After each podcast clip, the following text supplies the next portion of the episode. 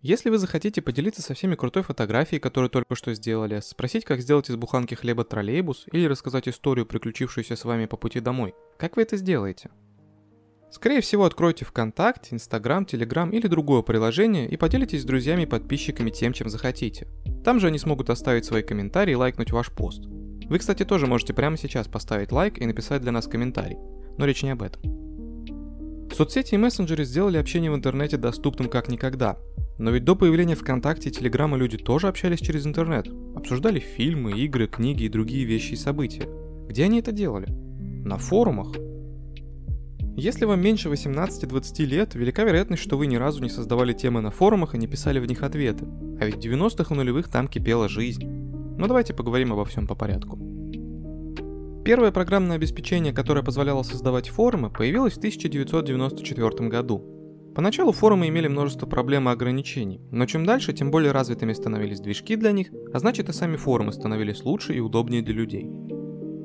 Постепенно стало появляться все больше и больше форумов. Посвящены они были различным темам. По сути, все зависело от контингента, который обитал на той или иной площадке. Обычно форумы объединяли людей по интересам, географии, профессии и другим признакам, хотя бывали и форумы без особой направленности – Чаще всего форум являлся частью какого-то сайта, а не обитал сам по себе. К примеру, старейший в Рунете портал, посвященный играм, ag.ru, изначально был сайтом с базы игр, а его форум использовался для обсуждений, вопросов и другого общения. Так было и с другими сайтами. В конечном итоге любой уважающий себя сайт должен был иметь свой собственный форум, иначе не солидно. В чем вообще был смысл форума?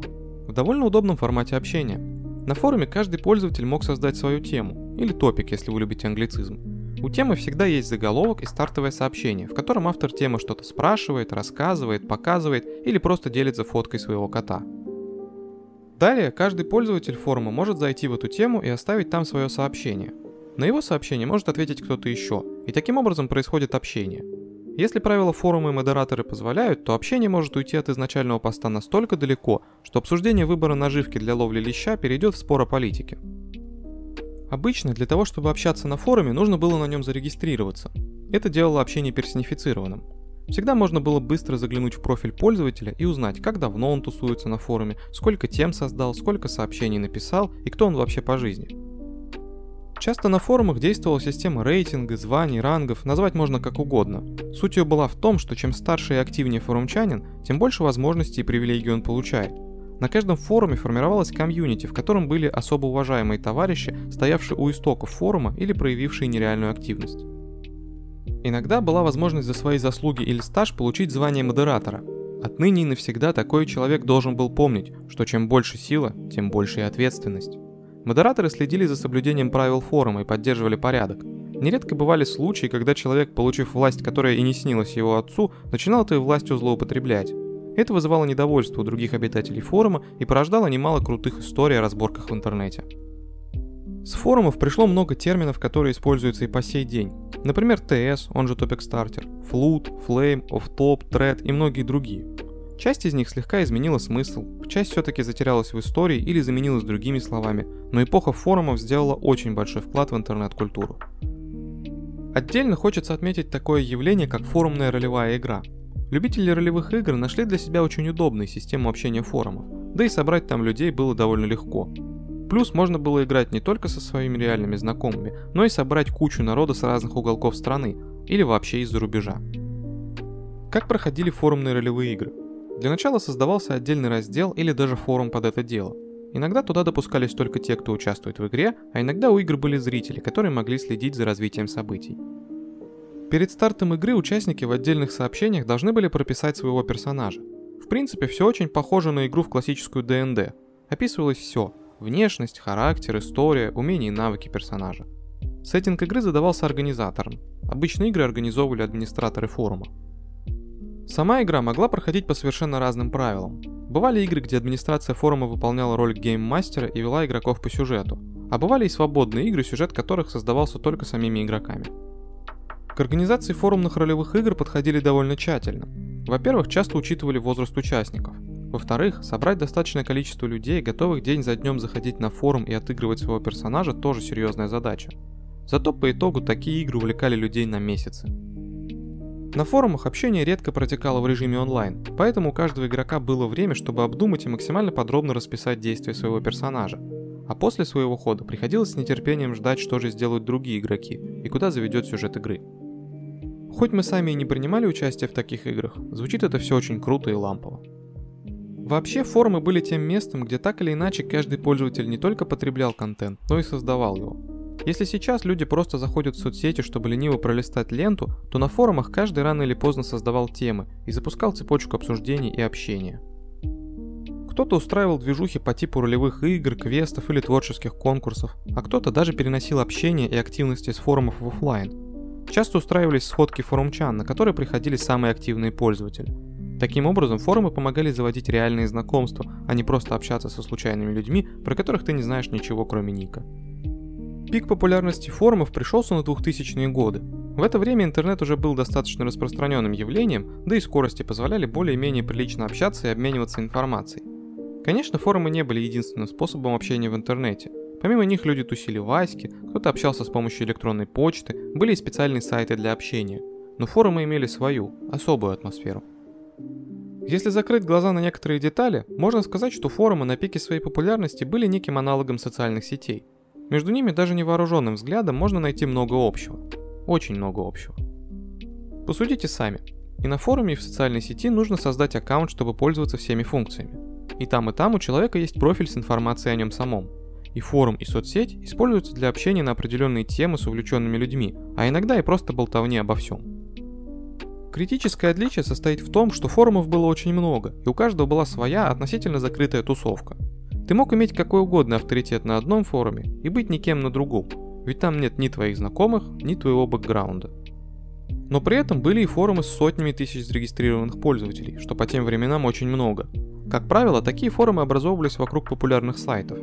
У сайта и его форума была отличная синергия. Сайт привлекает людей контентом, они идут на форум, чтобы обсудить контент с другими людьми, форум растет и уже сам по себе привлекает новых пользователей, которые потом и сайт посещают.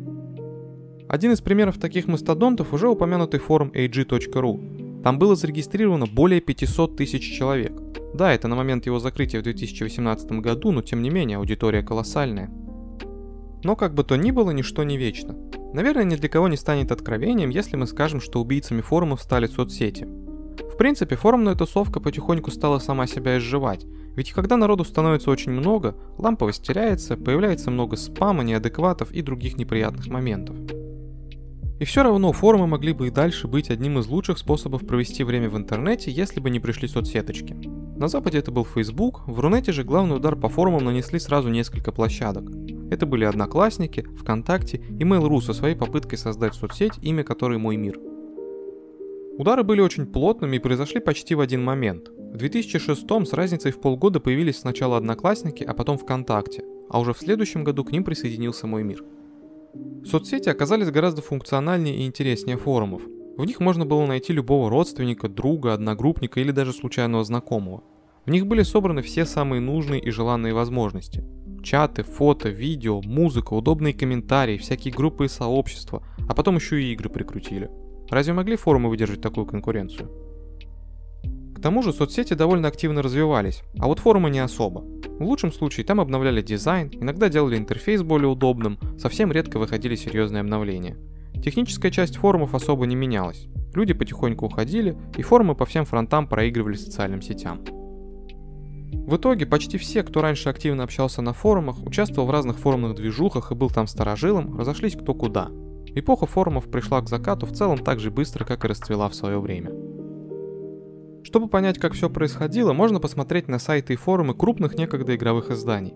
Помимо AG.ru, закрывшегося с концами в 2018 году, а до этого потерявшего всю команду разработчиков и администраторов в 2012, печальная участь постигла и другие форумы. Страна игр. Известный в свое время журнал. До 2010 года у издания был сайт с форумом. В 2010 году из-за финансовых проблем сайт, форум и телеканал GameLand были закрыты. Лучшие компьютерные игры. Не менее известный журнал, также имевший свой собственный сайт с форумом. В 2012 году форум перестали модерировать. В 2013 на него совершили мощную спамерскую атаку, а после этого вообще закрыли. Тем не менее, форумы нельзя назвать вымершим классом. Они до сих пор есть в интернете. Их довольно много, там ежедневно бывает тысячи людей. Только вот форумы, как и весь интернет, сильно изменились. Сейчас форумы живут в основном в качестве площадки для поиска ответов на вопросы или подобных задач. Яркий пример fopda.ru. Пожалуй, его смело можно назвать одним из крупнейших форумов Рунета на данный момент. На сайте выкладываются новости, обзоры и другой контент про технику. А на форуме все это дело обсуждается, опытные люди дают советы новичкам, кто-то выкладывает самодельные приложения в общий доступ и так далее. При этом форум ФОПДА нельзя назвать справочником. Там все еще есть теплое общение, дискуссии, обмен интересными наблюдениями и другие элементы ламповой атмосферы. По аналогичному сценарию выжили и даже не потеряли популярности многие другие форумы. Их ядро составляет полезный контент и ответы на вопросы, которые ценны тем, что создаются обычными людьми, а не пишутся копирайтерами ради продвижения сайтов. А уже на этом ядре нарастает обычное живое общение. Вот лишь небольшой список форумов, которые живут и развиваются до сих пор. ФОПДА про различные девайсы и все, что с ними связано. Drom.ru – форум популярного сайта по продаже автомобилей.